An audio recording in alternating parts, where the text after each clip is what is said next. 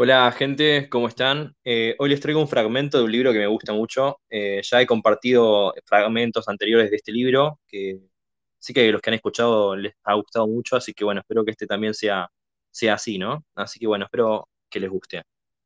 Eh, dice así. La palabra amor tiene un extenso recorrido y a lo largo de la historia aludió a diversos tipos de vínculo o emoción.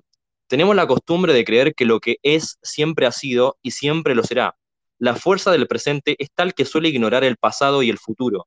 Por eso pensamos que el amor, el deseo o la pareja han significado lo mismo en todos los tiempos y lugares. No es así.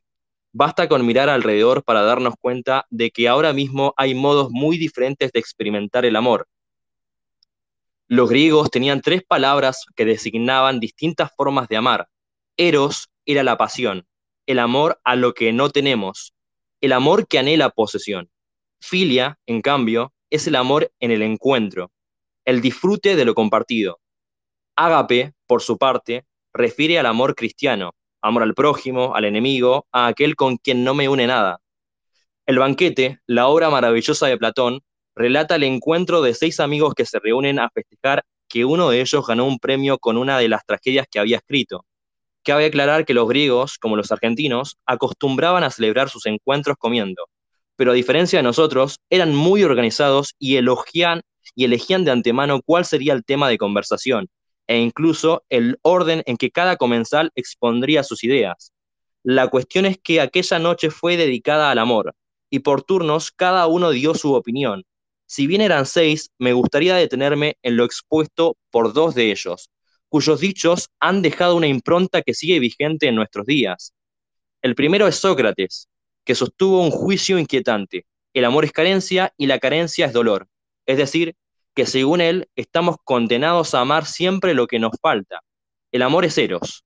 Esta postura deja al enamorado en un lugar de permanente frustración porque si solo se ama lo que no se tiene, deducimos que en caso de concretar ese vínculo, el desengaño vendría a matar al amor.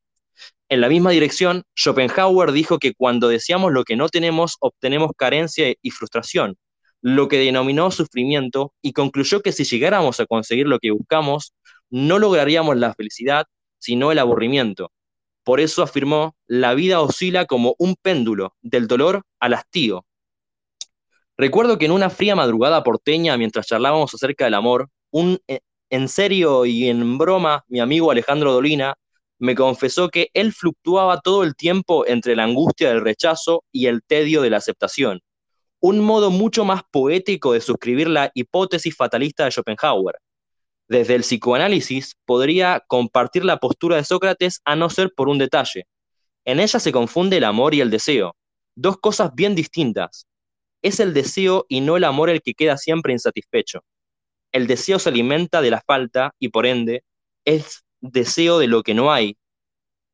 Es siempre deseo de otra cosa, de algo diferente a lo que queremos anhelar. Las religiones orientales, por su parte, acuñaron el concepto de nirvana para describir un estado de paz en el que ya no se desea nada. Según ellos, quien lo ha alcanzado, como Buda, vive en calma y armonía porque ha roto las cadenas que lo ataban a los deseos mundanos.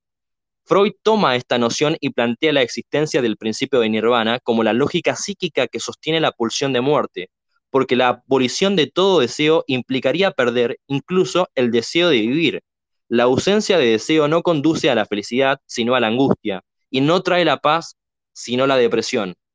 Extracto del libro El precio de la pasión, de Gabriel Rolón.